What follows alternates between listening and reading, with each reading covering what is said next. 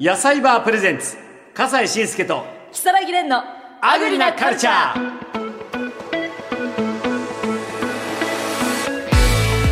こんにちは笠西慎介ですーアシスタントの木更木蓮ですもうあの先月の8月の話になるんだけれどもね、はいえーアグリなマルシェ in 大手町はい私たち行ってきましたはいまあこれあのアグリなカルチャーの産地直売企画ということで我々が紹介した素敵なまああの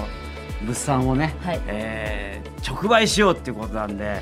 本当にあのいろんな人が来てくださってそうですね賑わってたよね、はいそうあのとても良いムードで、えー番組に出演していただいた生産者の方も来ていただいたりして、はいねえーそうやってあの直で販売するといういつもはあ野菜バーでネットを通じたあの販売でしたけれどもそうやって生でこう対面でね、はい販売できるというのもとても素敵な企画だと思います今回は8月8日から10日まで大手町の東京産経ビルで開催しましたけどもどうでしたあ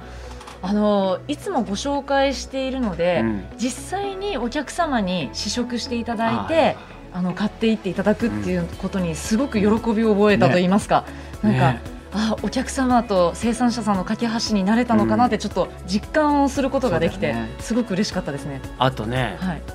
レンさんのファンの人がたくさん来たのよそうなんです。もう本当ありがとうございました。ありがたく思いますはい、もう本や当っに。ぱり元ジェンは違うないや、そんなことございません。元アナは来ないもんね、 いやいやえいえ、や元ジェンは来るからね、いや、すごいみんな、レンさんとか言ってね、はい。もうなんか往年のファンの方々が、でもさ、やっぱりマルシェで実際にレンさんと本当に、こうなんとか、あのスペースで密なこうコミュニケーション取れるから、嬉しかったと思うよ、嬉しかったです。ついでに俺にも会えたしい。や本当にもう後でもう皆さんも笠井さんが本当に素敵な方でっていうお声いっぱいいただいてもっと言って。ということで、 アグリなマルシェ、スターアグリ、あアグリなカルチャー、スタートです。野菜場プレゼンツ、笠西慎介と、如月蓮のアグリなカルチャー野菜場プレゼンツ、笠西慎介と、如月蓮のアグリなカルチャー。この番組では、日本の食を支える生産者や販売者の方にお話を伺っています。さあ、今回、直接ゲスト来ていただきました。はーいありがとうございます。ありがとうございますご紹介お願いします、はみーいちゃん。、ご紹介いたします。えー今回お越しいただきましたのは、新潟県新潟市にあります、農園佐々木の佐々木裕太さんです。えー農園佐々木さんでは、お米や柿、えー枝豆、さつまいもなどを使っ作っていまして、えー今回は美味しいお米を紹介していただけるということです。よろしくお願いします。はい、よろしくお願いいたします。あのーおいくつですか？僕、えー、32です。若い次世代のえ農家の方なの？の農家です。はい。もうあのポッドキャストでお聞きの方はあの金髪でして、えー、T シャツでして。えーちょっとあの原宿あたりからひょっとここへ寄ったみたいな感じの短パンでして、えーあのーそんなね農家の若者が来たもう農家の方も今そう金髪の人も結構いらっしゃるのそう近所にはですね。近所にはやっぱりいないですね。だよね。そう、でも、いや、美味しいものを作ってらっしゃるということなんですけども、はいはい今日東京に。そうですね。はい。どっか寄ってきました。ちょっとあのー銀座の神社の方にをプラプラしてました。銀座の神社。はい。あのなんかこの辺の神社。あ、じそこら辺古風なのね。あ、いや、はい、そうですね。ちょっと神社に回るなんてね。でもすごい優しそうな。いや、そうですよね。 雰囲気で。さて、早速ですけれども、はいその、えー農園佐々木さんのお米はいなんですけれども、どんなお米作ってらっしゃるの。あ、えっ、と僕が作っているのは、えー、コシヒカリと新之助という品種を作っています。しんのすけ。しんのすけっていうのは、これ、結構新潟が力入れてるお米と考えていいのかな。そうですねはい、えうん、最近っていうか、うん、平成28年ぐらいかな、うんうんうんうんからあの一般市場で販売されまして、ええええ。まあ結構8年前からうんと8年前その8年前かうんらこう研究はされてたんですけれども、まあ、なかなかあの世に出回ることがなくやっと新潟が本腰を入れて作ったブラあのブランド米だそうです。しんのすけっていやねはい。オラ、しんのすけだぞ、みたいな イメー ジ。どう考えてもそれクレヨンしんちゃん思い出しちゃうんですけどもそれとは関係ないのそれとは関係ないみたパいです、ね、ッケージにクレヨンしんちゃんがう書いてあるとかそういうことないわけいねや一切ない あーそれやったら莫大なお金かかるからね ええしんのすけっていうのはなんか由来があるんですかうんと新潟のやっぱり新しいっうんうんていうのと、んそっあのなんかちょっとまあ古風な感じに僕は思うんですけど、ええなんか今時っていう感じであーしんのすけっていう風にしたらしいです。はい、私しんすけって言うんですよはいなのであのちょっと親近感がね しんのが入ってる部分ね、ええありますけれどもじゃあこのしんのすけの特徴はどんなところにそうですね。あのーまあ粒が大きく大きいのうんとはいほうほうほう粒が大きいんですよ。すごく大きくてで。あのー甘みが結構やっぱりあってもちもち感があって、うんでよくお客さんから言われるのはやっぱり芳醇ないい甘みだとほ言われますね。いいですねえこれ粒が大きいっていうと何それは何かと比べてみたいなのあるんですかそうですねあのー今作っているコシヒカリとか、うんうんうんああいうものに比べると一回りぐらいこう大きいような品種になってます。えーまあ、そこが売りなわけね。そうですね、うんはいでそのしんのすけを作るのに関してはどうなんでしょうその作りやすさ難しさ。あうんとそうですねつしんのすけはコシヒカリとかそういうものに比べるとすごく短い丈が短くてすごくはい、稲穂っていうかそのね稲のね。はい、稲のうん丈が短くて、あの背が低いんだ昨日みたいうな、んあの風が新潟強かったんですけど、うんああいう時でも全然あの倒れることもなくとても正直あの栽培はしやすいそれは重要だよね。はいやっぱりあの台風とか来ると本当に稲倒れちゃって、はいなんかねそうですね大変だものね。そうなんですよ稲刈りとかすごく大変で伸じゃばあさないミステリーーサークルなんか来ても倒れないね。 そうですねね、ちょっと SF 好きなもので、えーそれはミステリーの円盤にとっても厄介なあー稲ということになりますけどね、え ーでも、いいね強いそういうの強いのっていいですね,、そうですねいうのがいいですよあねの。農家からしたら本当にありがたいですね、これ粒が大きいっていうのはなんかしんのすけで粒が小さかったらなんだよこれってなっちゃうじゃないですか、はいなんかあるんですよそこら辺の決まりみたいな。あの決まりっていうかしんのすけ自体には一応条件がありまして、うんあのまあ、まずあの1等から3等っていうような形でお米ってランク付けがあるんですけはいど、一1等以外はもうしんのすけって名乗れないんですよ美味しくなきゃいけないと。はいあのーもうそれ以外はもう名前のないお米になってしあまあっんまてり標準米というかあねスーパーで売ってるような感じだね、はいそうですね、んでそこで一応基準があって、まあうんとさっき言ったように粒が大きいのでそれはまあふるいにかけるときに、うん普通コシヒカリだと1.8から1.85っていう網目でこうふるいにかけるんですけうど、ん1.9ミリっていうちょっと一回り大きい、うんうんうんと網目でふるいにかけるので粒が大きいんですよ。でなおかつうんとタンパク含有量が6.3以下じゃないと、うんちょっとあのもうそれはもうすあのしんのすけじゃないですよっていうふうに、はい、なるんですよ。選ばれし米粒だけがしんのすけと呼べられるわけねそうなんですすよ。ごい大変ねそれそうですね。品質的にもう品種的に粒が大きいわけですか基本的に基本的に大きいんですけど、うんはい、あのやっぱりこう肥料をやっぱ上げないとやっぱり細くなってしまうのでもうそしたらもうやっぱり落ちちゃうのででしんのすけなりのその肥料のあり方とか栽培の仕方があるわけね、そうですねはい、へえであのさっき言ったタンパクはい、あれはどうやって決めていくの決めていくっていうのはその含有量が、はいあー多すぎないようにするんですかあーえーっとまあさっき、うん、と今ちょっとあのまあ肥料を上げなういんうんうとん細くなるっていう話をしたんですけど、でも上げすぎると今度あのタンパクの含有量が今度上がっちゃって、うんいつまでたってもこう下がらなくてもうそれでもうあのしんのすけじゃなくなっちゃったりとちょっかと待ってそれはすごい嫌がらせみたいに難しい条件だねちょっと そうですね太らせろタンパクは減らせってさそうななんんかちですょっとねプロテインみたいじゃないですかあそうでもそれが美味しいお米の道なわけ ねそれを突き詰めていくわけでしょはいあら大変ですねそれは結構それこそ今年なんかはあのちょっと日照がまだ不足していて、うんまだこう穂が黄色くないんですよしんのすけ自う体も。んうんうんでやっぱりそういう日照不足でこうあの実らないっていうか黄色くならない年も結構あるんですよ。うんで新之助自体が遅い品種なので、うん、となおさらこう日照不足になりやすかったりするのでそうなった場合、なおさらこうタンパク質がこうあタンパクの含有量がこうずっとあの増えてって高しいまう高いまんまであらっていうことになって去年とかちょっとあのその新之助にならなかった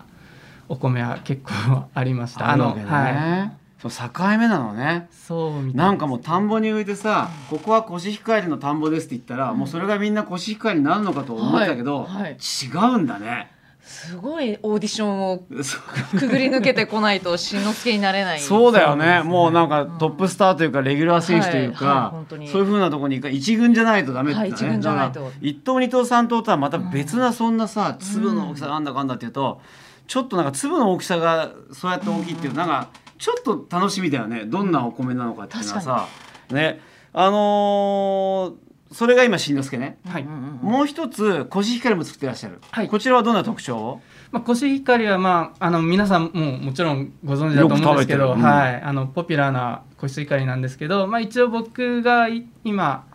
やっているのは本当にあの新潟で取れたうん魚介類を堆肥にしたものを使って、あの栽培をしています。へー魚介類を堆肥はい、贅沢な米たちだね。そうですね魚介類って貝類とか魚とかどっちそうですねそういうアラですね。アラのあらね、アラです。アラとかあへーの貝殻とかへーカニ殻うんうんうをんこう堆肥に混ぜたうんうんものを使用して栽培しています。それは何かそれを使うといいことがあるんですねきっと。そうですね。あのもともとあの大地って海にもともと沈んでたじゃないですか。なんでやっぱりあの土にもミネラルが結構あったんですけど、最近はもうやっぱりもう海に戻ってないので、あのミネラルとか不足してるんですけど、それを足してあげて、なおかつうんとその中でもキチンとかキト酸っていうのが、うんあの食味に関わるよく関わるって言われていて、それでまあちょっとまくようにし始めました。はい。へはい、まあそこまでいろいろとお話聞くと、そろそろねやっぱり食べないわけにはいかないというね そうですよね実食時間がそろそろ来てるんじゃないかなっていう感じがするんですけれども、もちろんあの笠井さんにも食べていただきたいと思いますので、ねえねえ今からちょっとご用意させていただきたいと思います実際事前に食べたんでしょ、はい、ちょっと先どうだにどいうだただいてしまいました、えー、あ来た来た来た来ました来ましうたわおこれもうものすごいはい、ものすごいシンプルなこの塩握りですよ。これは品種の方はえ新之助のこれしんのすけ、はい新之助ですねあ確かに米粒大きいかもしれない。本当にダイナミックなねおにぎり自体はちっちゃいんですけど米粒の迫力がすごいです よねえうんいただいてよろしいですか。はいどうぞどようぞろしいですか。これ何もつけなくていいのまずは。そのまこまのまんまでいいですねえ ー。本当米粒がそう。うまっ。しかも食感がいいあ。粒がよく立ってるって言うけど、はいそれがより感じられて、おにぎりとかお寿司とかにぴったりだねこれ。そうですね。はいね、うまっ。やっぱお寿司のシャリに推薦されてるんですうかわそうですね。僕はあのそお寿司のシャリとかにはすごく合うなってうんいうふうには、はい思ってます。で、うまいっ。つだったかな。ちょっとねいつぐらいだったか忘れたんですけど、とあのそれこそ東京の日本橋の方で、はいしんのすけが出たばっかりの時に、はいはいお寿司屋さんがこう握ってこうしんのすけをうん皆さん、お客さんに出して、うんその時すごく好評だったっていう。やっぱりへねー今ちょっと岩のりも乗せました。あいいですねお供と一緒にうーん、合います か合う合うし、やっぱこの粒の大きさっていうのが、ダイナミックに食べる喜びにつながるね。なんか千と千尋の千尋みたいに泣けてくるよ。泣けてくるあまりに美味しくて、ありがとうございすます。ごいなこれ。ありがとうございます。へで、まさにおお寿司という話でありましたから、はいお稲荷さん、これは、これはコシヒカリ？これもこれもしんのすけはいしんすけしんのすけのお稲荷を食す いや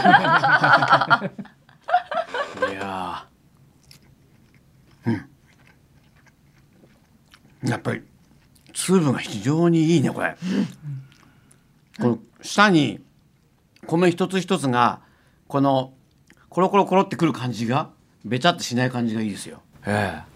なんかあのお米いろんなそのお酢とかうまっ海苔とか一緒に食べてもお米自身がなんか負けない強さがあるというかえ、うん、ね一緒に食べてもすごいいい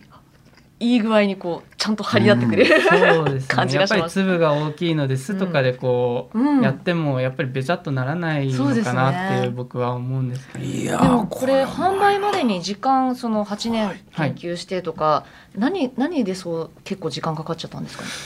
正直その辺は僕もよく分かってはないんですけど、あのやっぱりこうどんな栽培方法にしようかとか、あそういう方向だと思いますね最初すごくこんこんな分厚いなんかこうマニュアルみたいのができてきて、こんなはい、手のひら手手のひらぐらいのマニュ分アル厚いマがニュアルが。あいきなりこうはい来てこういうやつだよっていうような感じでこうこうやって栽培してくださいねみたいな感じのものが一番最初に来たんで多分そういう栽培のところでだだと思うんですけど、やっぱお米なる方になる前のその栽培の段階でうん水とか土とかそういういろんな状況気候とかありますもんね。そうです結構あのその肥料自体うもん結構 あんまりこうかす化学肥料を入れないでくださいよとあかーそういうのもあったので、はいはいはい。多分そういうところなんだと思います。 あのさちょっとえ今何の話してた いいんだけどまあお客さんは聞いてたんですけど、あまりにも美味しくて、はい。二個も二個も食べちゃってこれだってお稲荷さんも含めて三個も食べちゃあってそんなにもやう食べてたんですやか。ばいよね。ありがとうござまいだままだありますよ。今度コシヒカリの方も小遣い食べていただきたいですね。でいやそうか。まだ食べられるけど歴史がはいすごいな、じゃあこれは一旦、はい一旦お片付けいただきまして、、はいやー美味しいみんなで後で食べようねちょっとこれだけ。うんめっちゃうまいわさあこれもやっぱりね海苔とかつけるようなことはしないの よえそう海苔に巻かないあ、はいやっぱり粒的には少しね、んあのー標準な感じしますけどもさああいかがでしょうか。これは本当にコシヒカリの中の美味しさを、あの普通にちょっと粘りもあって、はい非常にもう食べやすいやっぱ食べ比べてみるうんと粒の大きさが全然違うっていう風に感じますよね。そうそう。かといってやっぱこっちはなんていうのかなみんなに喜ばれそうなはい感じの、本当お美味しさの美味しい味、あんんお米の極めて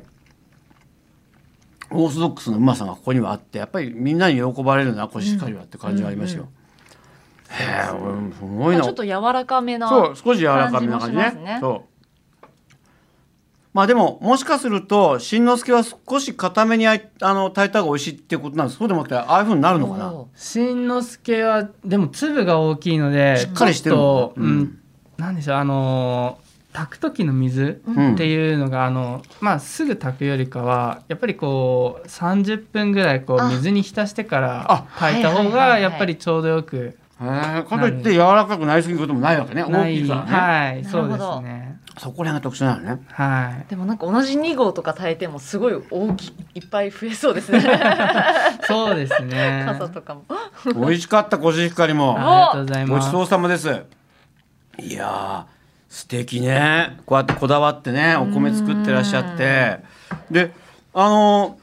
佐々木さん自身は、はいお若いですけれども、はいあのいつ頃からやもうずっとやってらっしゃるの、えーっと収納は10年目ですね、あそれまではそれまでは正直あの、まあ、1年2年あ2年かうん1年2年ですね、うんはいあの美容師をやっ美容師だったんだはい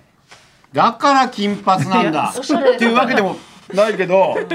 だって単なる金髪じゃなくてあの脇から下は黒いんですよ、うんうんつ二2色になってるツートーンってやつツートーンなのそうそうそうそうだからすごい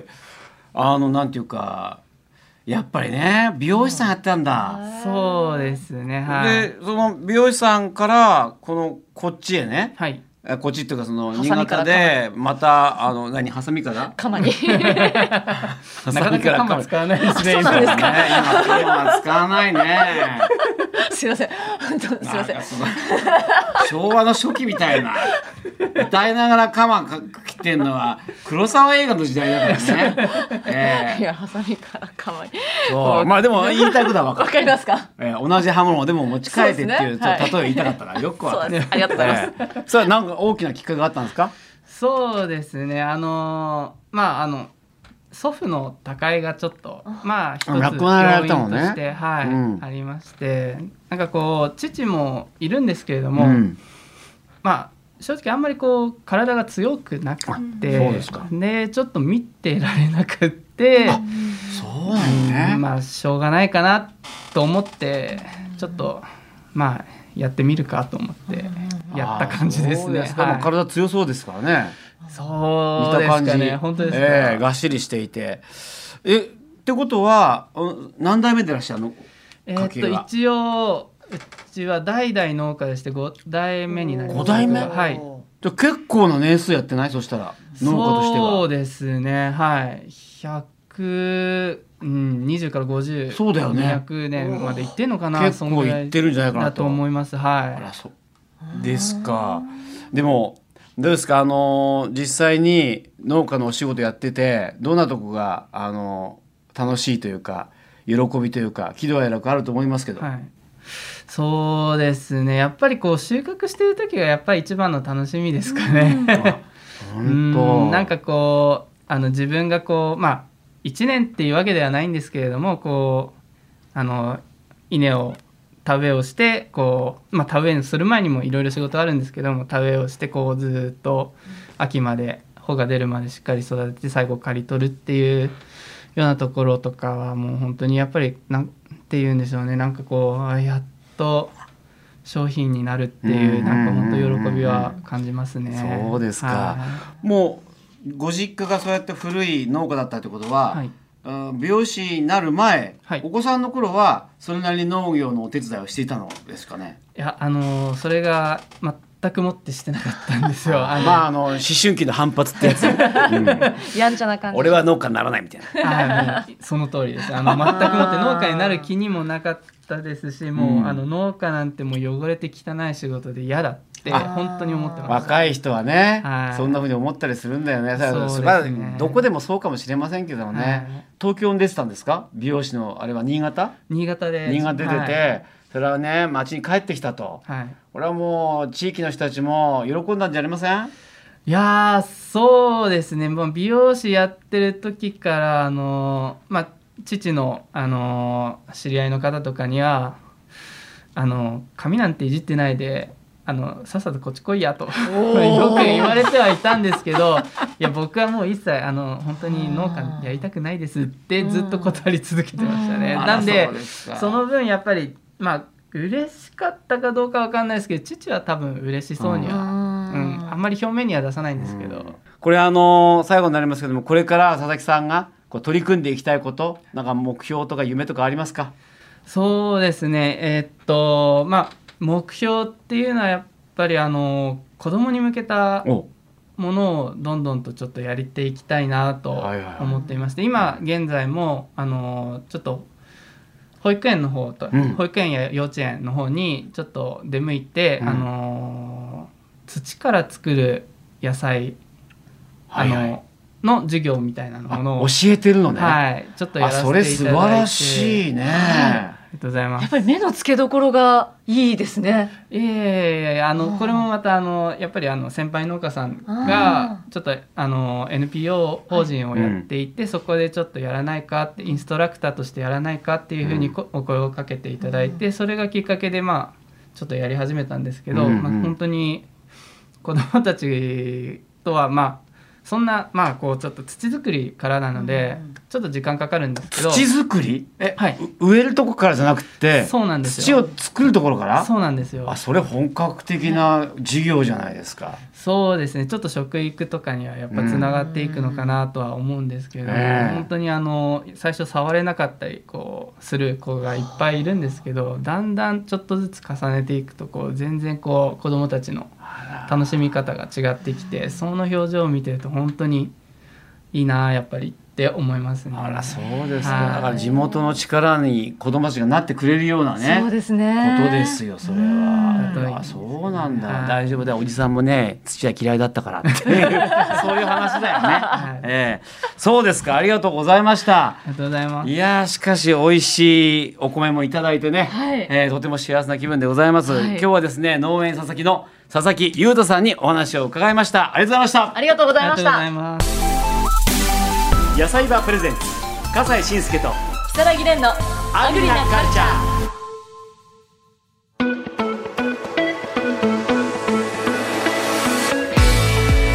いやー、ゆうたさんは小さなお子さん3人もいらっしゃって、はいパパなのね。そんねな中でも美味しいお米作られていて、いや、これね、皆さんぜひともしんのすけ、そして農園佐々木のコシヒカリ、はいえーネットでも買えますえ。はい、えー今日ご紹介しました農園佐々木さんのお米は、えー、新之助コシヒカリなどネットショッピングでも手に入りますので検索してみてください、えー野菜バーの YouTube チャンネルにも購入サイトへのリンクが貼ってありますのでぜひチェックしてみてくださいそれでは、アグリなカルチャー、今日はここまで、笠西慎介と、如月蓮でした今日もごちそうさまでした